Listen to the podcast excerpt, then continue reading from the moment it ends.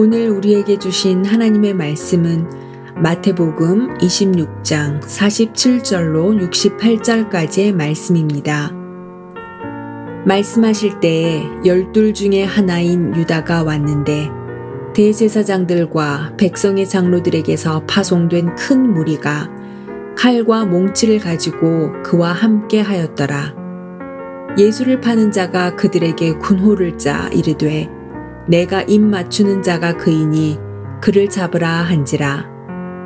곧 예수께 나와 랍비여 안녕하시옵니까 하고 입을 맞추니 예수께서 이르시되 친구여 내가 무엇을 하려고 왔는지 행하라 하신대 이에 그들이 나와 예수께 손을 대어 잡는지라 예수와 함께 있던 자 중에 하나가 손을 펴 칼을 빼어 대제사장의 종을 쳐 그 귀를 떨어뜨리니 이에 예수께서 이르시되 내 칼을 도로 칼집에 꽂으라.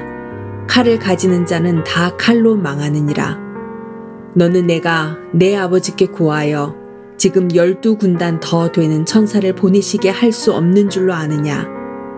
내가 만일 그렇게 하면 이런 일이 있으리라 한 성경이 어떻게 이루어지겠느냐 하시더라. 그때 예수께서 무리에게 말씀하시되 너희가 강도를 잡는 것 같이 칼과 몽치를 가지고 나를 잡으러 나왔느냐? 내가 날마다 성전에 앉아 가르쳤으되 너희가 나를 잡지 아니하였도다. 그러나 이렇게 된 것은 다 선지자들의 글을 이루려 함이니라 하시더라. 이에 제자들이 다 예수를 버리고 도망하니라. 예수를 잡은 자들이 그를 끌고 대제사장 가야바에게로 가니 거기 서기관과 장로들이 모여 있더라. 베드로가 멀찍이 예수를 따라 대제사장의 집 뜰에까지 가서 그 결말을 보려고 안에 들어가 하인들과 함께 앉아 있더라. 대제사장들과 온 공회가 예수를 죽이려고 그를 칠 거짓 증거를 찾음에 거짓 증인이 많이 왔으나 얻지 못하더니 후에 두 사람이 와서 이르되 이 사람의 말이 내가 하나님의 성전을 헐고 사흘 동안에 지을 수 있다 하더라 하니 대제사장이 일어서서 예수께 묻되 아무 대답도 없느냐 이 사람들이 너를 치는 증거가 어떠하냐 하되 예수께서 침묵하시거늘 대제사장이 이르되 내가 너로 살아계신 하나님께 맹세하게 하노니 내가 하나님의 아들 그리스도인지 우리에게 말하라. 예수께서 이르시되 내가 말하였느니라. 그러나 내가 너희에게 이르노니 이후에 인자가 권능의 우편에 앉아 있는 것과 하늘 구름을 타고 오는 것을 너희가 보리라 하시니 이에 대제사장이 자기 옷을 찢으며 이르되 그가 신성 모독하는 말을 하였으니 어찌 더 증인을 요구하리요. 보라, 너희가 지금 이 신성 모독하는 말을 들었도다. 너희 생각은 어떠하냐 대답하여 이르되 그는 사형에 해당하니라 하고 이에 예수의 얼굴에 침 뱉으며 주먹으로 치고 어떤 사람은 손바닥으로 때리며 이르되 그리스도야 우리에게 선지자 노릇을 하라.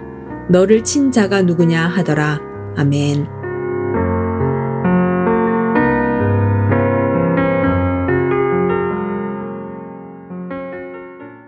목요일 저녁 예수님께서는 겟세만의 동산에서 기도하시다가 대제사장이 이끌고 온 군인들에게 체포당하셨습니다.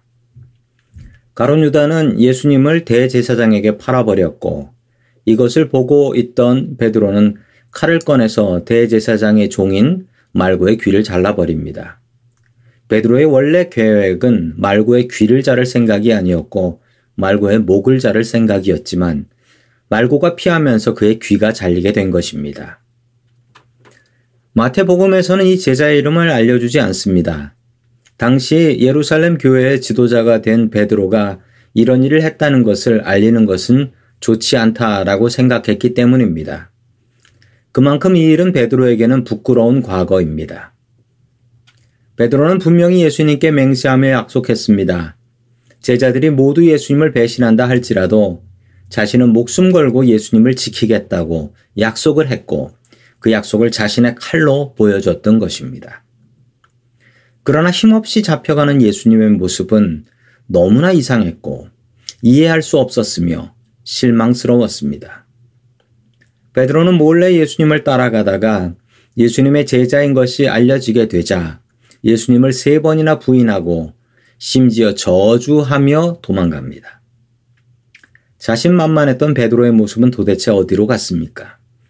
큰 소리치던 수제자 베드로는 도대체 어디에 있나요? 이 사건을 통해서 베드로는 귀한 교훈을 배우게 됩니다. 나 자신을 의지하면 안 된다라는 사실이었습니다. 베드로는 자신의 약함을 알고 하나님을 의지해야 한다라는 귀한 교훈을 배우며 평생 그 말씀대로 살아갑니다. 성도 여러분, 우리는 연약합니다. 성도 여러분, 우리는 늘 넘어집니다. 그러나 우리를 일으켜 주시는 주님은 강하십니다. 우리에게 힘을 주시는 분이십니다. 성도 여러분, 나의 약함을 내려놓고 나를 강하게 세워주시는 주님의 능력을 의지하며 살아가는 하루 될 수 있기를 주의 이름으로 축원합니다. 아멘.